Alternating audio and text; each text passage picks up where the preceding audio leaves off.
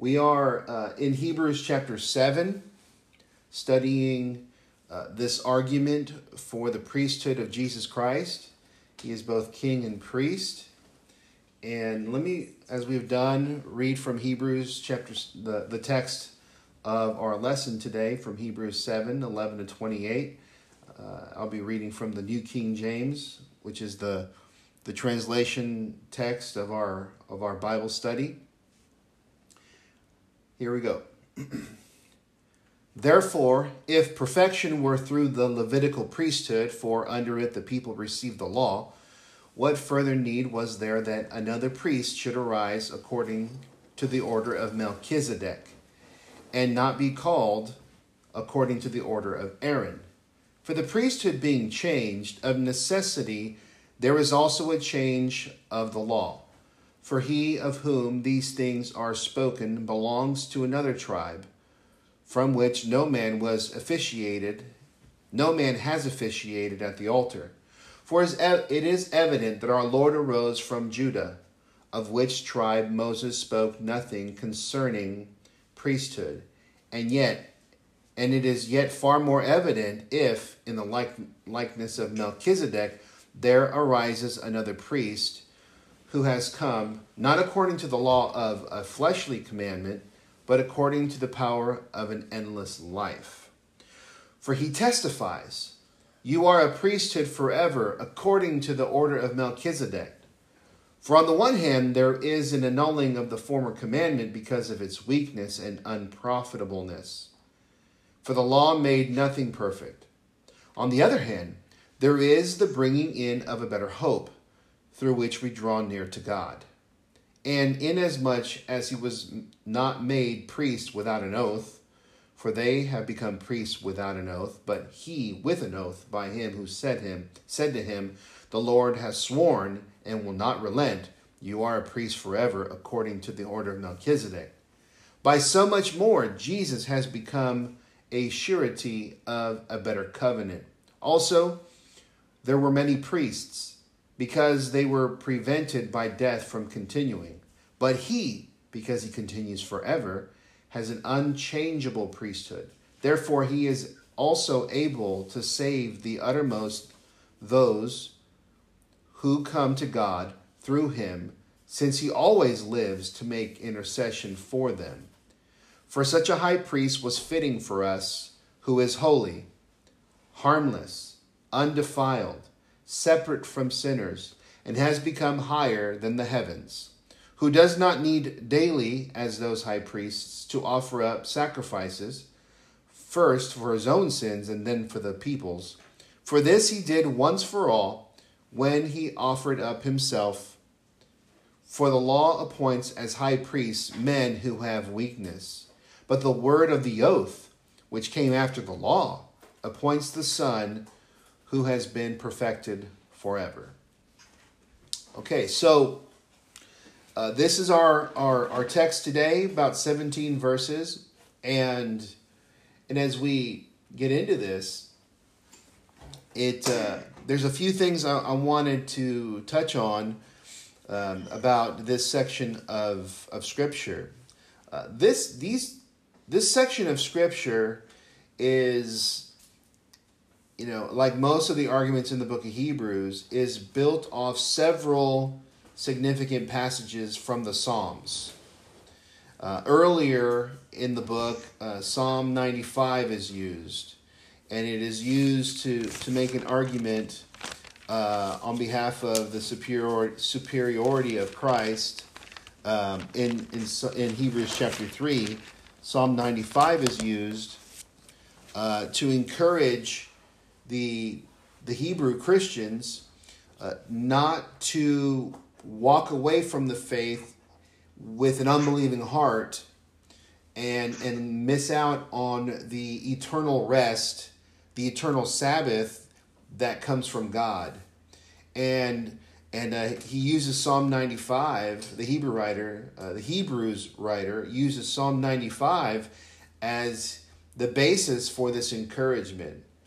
Uh, throughout the Hebrews, the Psalms are an important part of how he thinks and, and how God had embedded uh, anticipation of the coming Christ and and how it applies now in a very fresh way, uh, not just uh, to uh, make a strong artificial uh, break from Judaism, but instead to show the continuity, the connection from the law of Moses to the coming of Christ.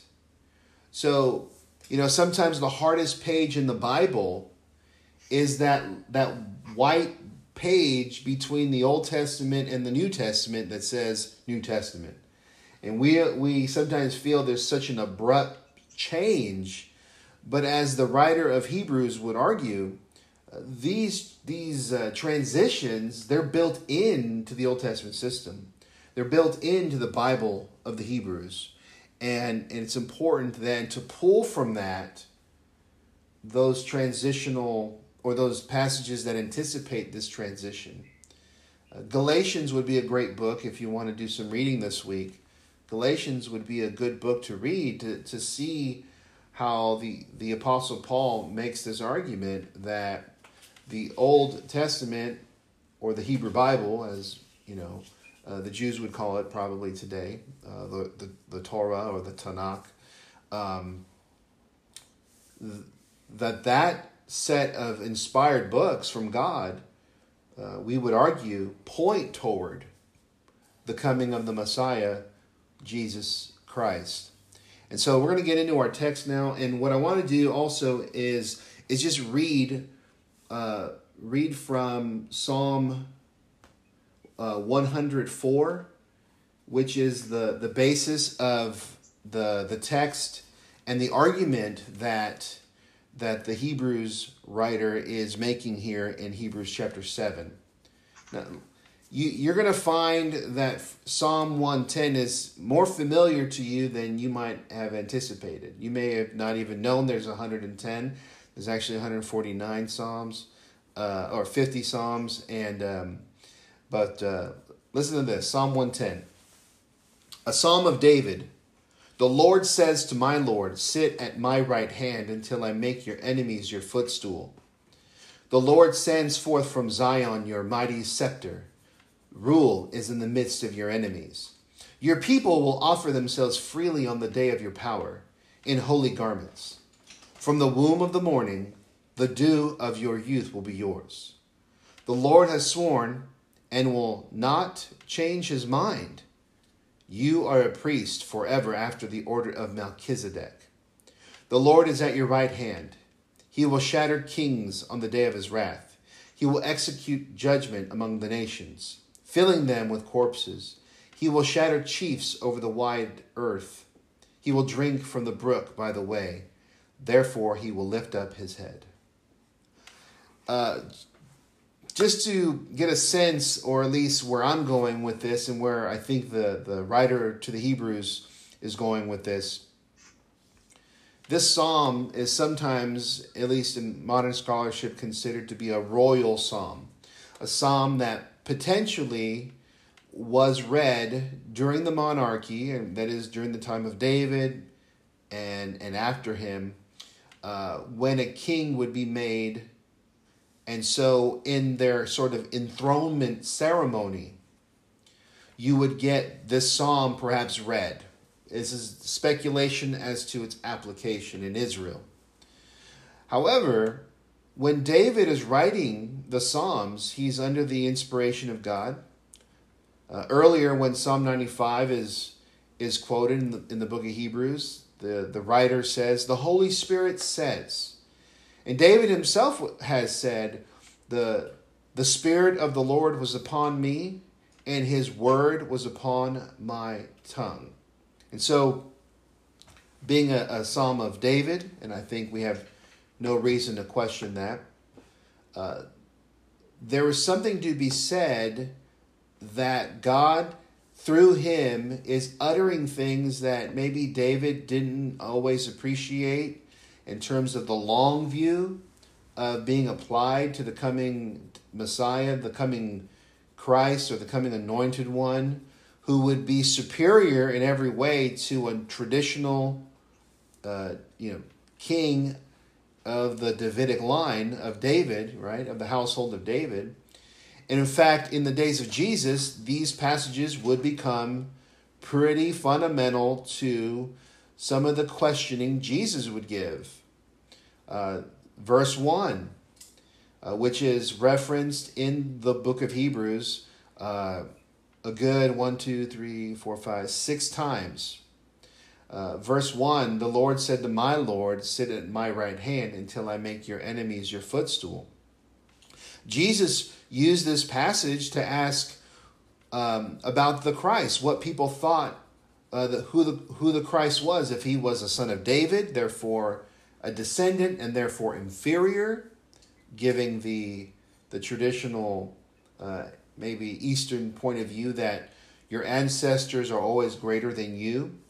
Uh, but if, if the Christ, the coming Messiah, was less than David, why did David say, the Lord, this is the divine name, the Lord, you know, Jehovah or Yahweh or however you might be accustomed to um, hearing that word. Um, the Lord says to my Lord, Adonai, which is a title of, of respect and, and also given a divine sense. Uh, Jesus says, considering that God is speaking to my Lord, how did David, how was David greater than the one that David calls my Lord? And so this psalm, by that implication of Jesus, is an argument that the coming Christ would be greater than his ancestor David. That since David recognized the, the, the lordship of the coming king, then it would be, uh, he must be greater. But when you get down to verse 4, which is really the foundation of the argument that we're looking at in, in just a moment here, uh, notice the in verse 4, the if you, you have the screen here, you'll see that the Lord has sworn and will not change his mind. Uh, this again is a pretty, pretty powerful language. God is, is making an oath, and he is making this oath uh, by his very nature and based on his insight and wisdom. And this oath is making a proclamation regarding a king. You are a priest forever after the order of Melchizedek. It is therefore argued that um, the king in Israel, by the oath in this passage, was both king and priest. That it his the priest the priesthood and the kingship given to the king of Israel had, was built in by this oath. David is acknowledging that he has a kind of priesthood. It's a priesthood that's different from that of the Levites. And this is exactly the kind of argument that the writer to the Hebrews is going to make. That as king, he has connection to God and intercedes for his people. As priest, um, he also has, in a more pronounced, obvious way, through the sacrifices, um, a, a relationship with God that way and intercedes for his people. Jesus as a descendant of David and therefore descendant of this promise and this oath of God, uh, is therefore a priest as well as a king. He has a throne that is at the right hand of God, and God will make all the enemies his footstool.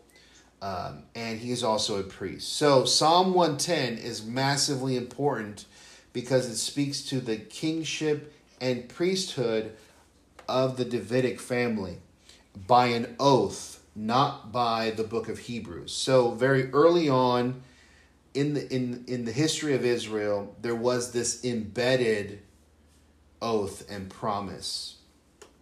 Okay. So, excuse me.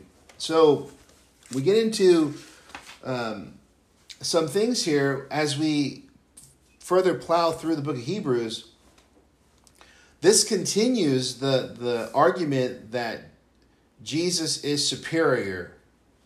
Uh, and, and this is not an argument of arrogance, it's a comparative argument. Uh, remember that there are some Jewish Christians who are probably returning to what they've always known. And that the faith, the faith itself, was probably a little hard for. Uh, it was probably hard for for the for the for the Jews to to leave. They were they were probably struggling with we don't have a sacrificial system and we need that comfort to know that we will always have our sins forgiven. And how is this death of Jesus supposed to handle the the the, the atoning for sin? And so in the the book of Hebrews then it's imperative that we understand that Jesus and his mission and character and even what he accomplishes fundamentally makes the the dependency on that sacrificial system uh, no longer necessary.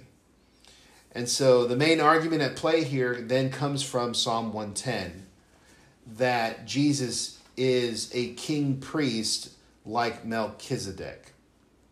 If you go to Genesis 14, you run into the narrative of Abraham uh, meeting uh, Melchizedek, uh, a, a, name which um, you might be interested to know.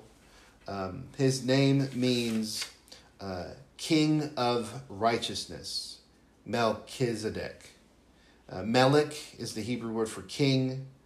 Um, and then Sadiq is would be the word for righteous, um, and he is a king of righteousness. That's the meaning behind his name, and he is also a king of Salem, which most people think is Jerusalem before it becomes an Israelite city. Um, it's probably at that point a Jebusite city, um, and and Melchizedek is from a city of peace, and he is a king of righteousness. He is a king of a city of peace, and he is a king of he his name is King of Righteousness, and he is a priest that receives a tithe from Abraham and blesses Abraham. This becomes a massively important argument uh, in the previous section of Hebrews that this shows that Abraham submitted to Melchizedek. And if Abraham, as the ancestor, is the great one, the great champion of faith, the great champion of obedience, and if Abraham submits to Melchizedek, king of the of Most High God, um, then why not his descendants submit to a king like Melchizedek? So Melchizedek, Melchizedek becomes this king priest prototype. And Abraham submits. And then the, ar- the argument from Hebrews is, in fact, even Levi, who was in the loins of his father Abraham, that is to say, he had not been born yet. Uh, and this is sort of a, a common uh, argument made in Scripture of proxy. You know, um, uh, Levi was is from the lineage of Abraham, and therefore he is sort of included in whatever Abraham does. And this sort of sometimes says our identity is wrapped up into history and biography. The history of my family shapes my identity, and my personal biography shapes my identity. Well, our history, Israelite history, is often shaped by unique figures like Abraham. So if Abraham submitted to Melchizedek, then through proxy, so did Levi, who is the basis of the, the priesthood. Um, and so Melchizedek becomes a massively important character here, uh, figure. And this all builds towards that this oath was given to the king, Psalm 110, built on this king priest prototype, Melchizedek. And as a result, another point here is the superiority of the sacrifice of Jesus uh, is seen in that the Levitical system required a perpetual sacrificial system, whereas the sacrifice of Jesus was done once. And so this becomes another leg of the argument. So let's get back into our text. Um, any uh, any comments or uh, questions at this time? See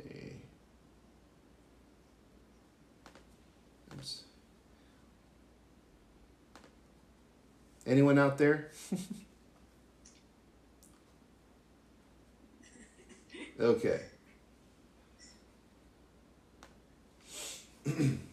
All right, so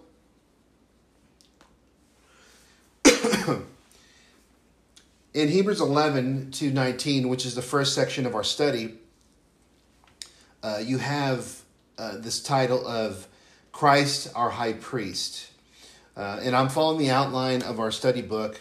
Uh, I, I, may go in different directions, but I'm going to follow the outline here.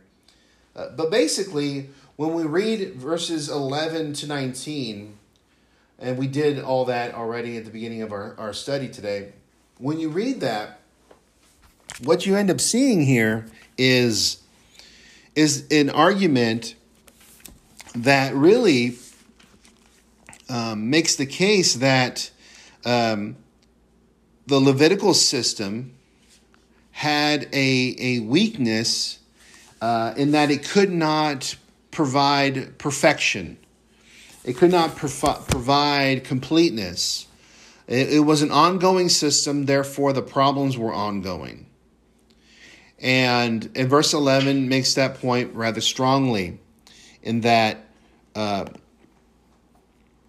in that what you have is if you could be made perfect, then you would have done it through the Levitical system, but that's simply not the case. In fact, the, the New Testament, that's one of the strongest arguments about the Old Testament that you get from the New. It wasn't that it was wrong, and it, it's not that it was not God's word, but it had built in limitations. That is the issue with the Old Testament system as it is. Yes, you could have sins forgiven. Yes, but that required a continual sacrificial system, which required a continual um, a priesthood, and that priesthood required priests uh, every generation to to transition in and out. Uh, and while you might say, well, that seems like a pretty good system, uh, what if you could have a better system? What if the system that could be perfect was a king priest who only had to offer one sacrifice to account for all sins, not just once a year, but for all time? What if you could have a priest that didn't go into a earthly structure, but could go to the heavenly domain and and apply though that sacrifice there permanently. Um, what about a priest that knows human weakness though is without sin? What about those sorts of things, right? So, as Romans 8 1 might say, uh, there is no condemnation for those who are in Christ, right? But then he goes on and says, for what the law could not do in that it was weak according to the flesh. And this is the issue that we see throughout the New Testament. And interestingly enough, remember all the predominantly the predominant ethnicity of first century Christians, as far as we can tell, were Jewish. So these are Jewish people making this argument that the old law, the Hebrew system, had limits and um, I to bring that up because this is not an anti Semitic argument. This is not a, a uh, an argument built on a hatred of, of, of Jews. This is um, the Hebrews, we would argue from the inspiration of God, seeing the limits of that system.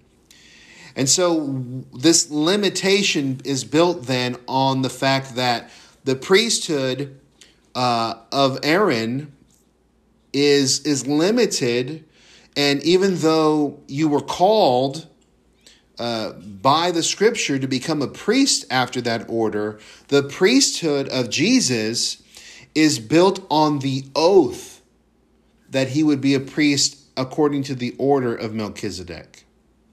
So you have this, you have this, um, this contrast. You have this contrast of Scripture, right?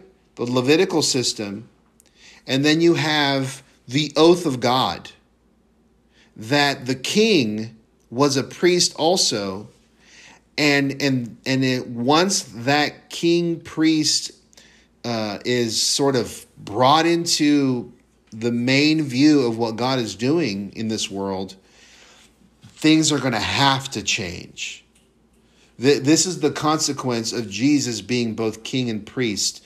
The priesthood has to change, and the law therefore has to change, and therefore the new a new era is now in place.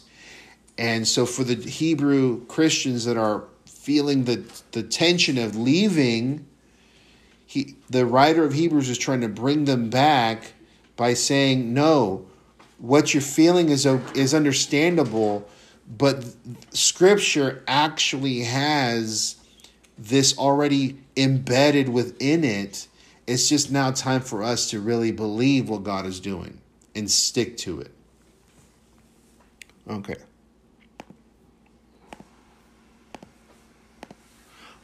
so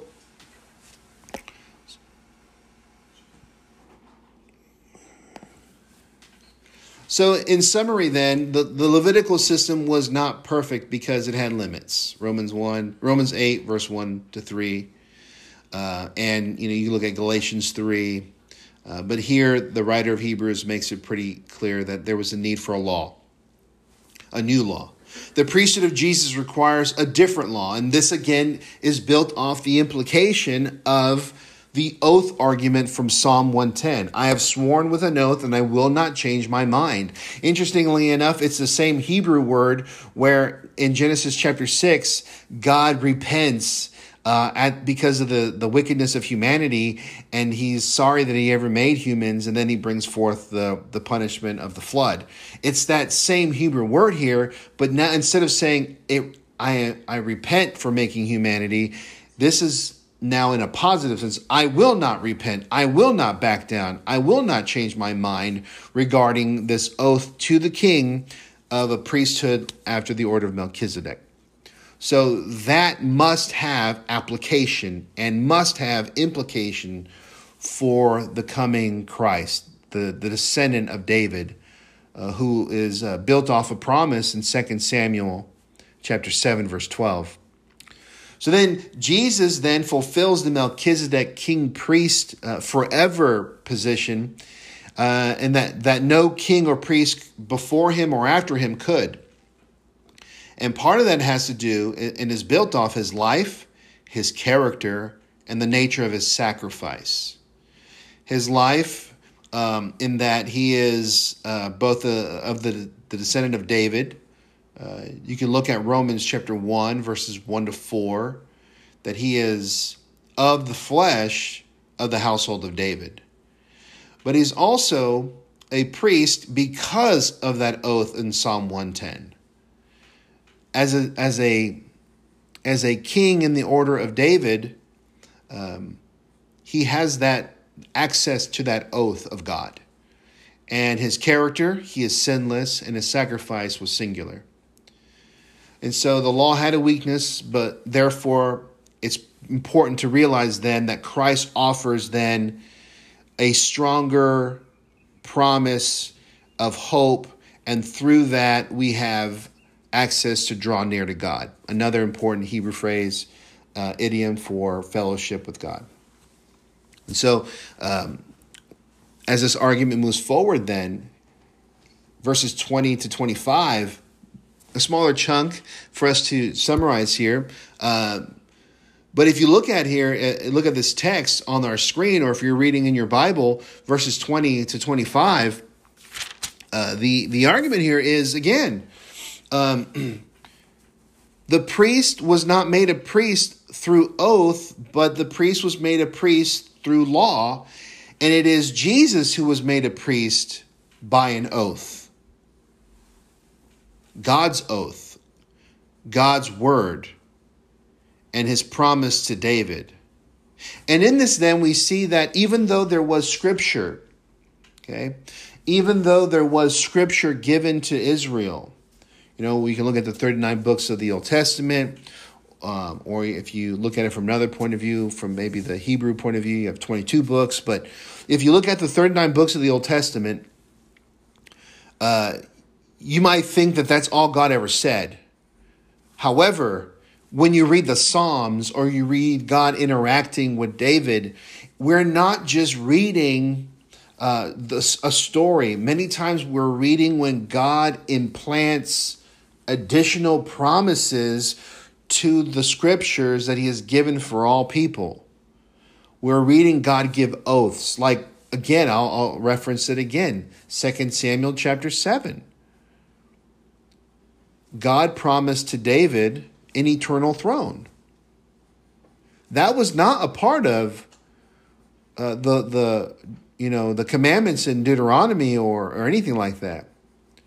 So there was some wiggle room for God to to add oaths and promises that he would swear by. Like when when Solomon finally became king and God said, "Tell me what you want and I will grant it." And he gives him wisdom because Solomon asked for wisdom. Uh, that is an oath that God enters into and provides this wisdom to Solomon. And so uh, we see that there was scripture, but at the same time, God interacted and provided these additional blessings to the house of David. And, and this becomes the foundation for the king priest argument again. And it might, may sound like a broken record here, but, but it's really important to catch that. Remember, the Lord had sworn and will not relent. You are a priest forever according to the order of Melchizedek. By so much more, Jesus has become a surety of a better covenant. And so this implies then that if the priesthood changes, the covenant has to change or the law has to change. And, and it is the presence of Jesus who has now finally fulfilled the king priest promise oath that sort of brings all this in, into reality. So the limit again is not just the oath, but there was many, many priests, but Jesus has a unchangeable priesthood, meaning no one will come after him. Uh, he is a priest forever. And he therefore can make intercessions for his people. And, and that should have been able to, to provide some calm. In other words, where do we get our sacrifices done? Jesus did that. Well, where do we get our priesthood? Jesus is that priest. But he's, he's not of Levi, he's of Judah. Yes, David, who is of, of Judah, made an argument from his relationship with God that he would be king and priest. Jesus now fully fulfills that, that oath. And God is following through, and the requirements then mean a new covenant, a new law. This is again why we do not uh, go backward to the law for our guidance uh, for uh, specific worship acts, though we might get the language and though we might get the substance of what worship is all about, uh, it's important to realize that we move forward here through this new priest, uh, new priesthood, new sacrifice. Our relationship is deeper and more powerful, more permanent, or permanent at, at that. So the, this hope is built on the changeless oath argument from Psalm 110, verse 4. Uh, the Levitical priesthood uh, was never given this oath, uh, the, and Therefore, Jesus becomes the guarantor uh, of a better covenant because he is king and priest, whereas, and therefore, is the fulfillment of this promise to David. And then the limit of the priest was also seen in the contrast of many versus the one. So Jesus is the one, and and that also makes an important case. He is the new high priest. And as we conclude our section here, verses 26 to 28, um, what we see here is, is again this sort of um, summary argument. Verses 26 to 28 seems to be more of a summary argument, uh, and it really is built on his character and, and, and the nature of his sacrifice. Um, for such a high priest was fitting for us now, notice these words to describe Jesus, his character. He is holy, harmless, undefiled, separate or consecrated from sinners, and has become higher than the heavens, who does not need daily to offer up sacrifices. Jesus doesn't need sacrifices. He is perfect, he is sinless. That becomes a massively big contrast Every priest is required to sacrifice for themselves. And Jesus, on the other hand, is not like those priests. So, if you're really trying to get into the frame of mind of, of a first century Jew who has accepted that, that God has fulfilled his promises and that Jesus of Nazareth is the Christ, then one of your issues is going to be how do I live apart from that system? Well, the system has changed, but it has be, has become better and firmer because Jesus is not just priest, he is king priest. He is a Melchizedek king priest. He is also a, uh, able to understand the human condition because he lived as a human. He, he suffered and but submitted himself to the will of God, even facing temptation. Um, he is now in heaven, the right hand of God, and he has offered up that one sacrifice with full access to the Holy of Holies. And this makes him uh, able to be the perfect Son who has perfected us forever through his, his sacrifice and through his work. So, as we conclude here, um, beyond the argument of of uh, oath, Psalm one ten, verse four, this oath, and beyond the weakness of the law, uh, beyond the weakness of the law, uh, which was never intended to be a permanent law in that sense. Beyond the weakness of the Levites, in that no Levite could be priest forever because Levites are humans and humans die. So you always need a new priest. Uh, Jesus, on the other hand, did die, rose again, and is eternal in the heavens, and was God in the flesh, and was God before he became in the flesh. And then you have the weakness of the sacrifice. The sacrifice being he sacrificed his life once, and the priesthood of the Levites needed daily, morning, evening, annual, special events, special sins, all sorts of things, sacrifices. With Jesus, you don't need that. As a result, you get a better hope that it's not built on my ability to give God the best animal sacrifice, but my relationship with God is built on Him giving us a tremendously unmatchable sacrifice, and that it's become a permanent offering from God's part, from Jesus' part, and we don't have to worry about that anymore. Uh, he is holy, he is sinless, and therefore has no need to intercede for himself. And as a, as a result, we see then that our new system is perfected through the Son forever. Uh, incidentally, that word forever at the end of that passage um, in, in uh, verse 28 is the same. He's basically quoting the oath of forever. It's the same Hebrew phrase.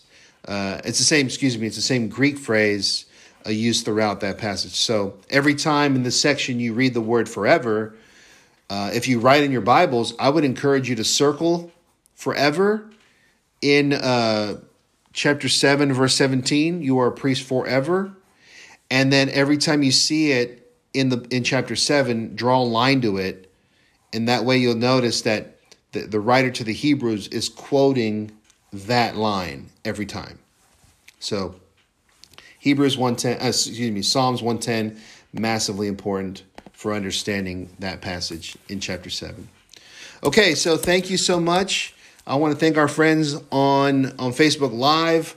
I want to thank my brothers and sisters at Highland who have joined us in our Zoom class. Uh, I want to thank everyone who is with us today. If you have questions about what we studied today, I want to invite you to message us. Uh, if you're not on Facebook, uh, if you're on Facebook and you haven't liked our page, do so after you you finish this uh, live session, and then we can you can get updates of all that we're doing. Uh, we're going to have a message at 11 o'clock, and then at 3 o'clock, we'll have another message by our minister, Brandon. And, and, um, and as a result, uh, we'll conclude our day there. All our audio and all our messages will be recorded. Uh, and if the quality is good, we'll repost it so you can benefit from it. And uh, again, thank you so much for joining us on Facebook Live. We'll see you later. Bye.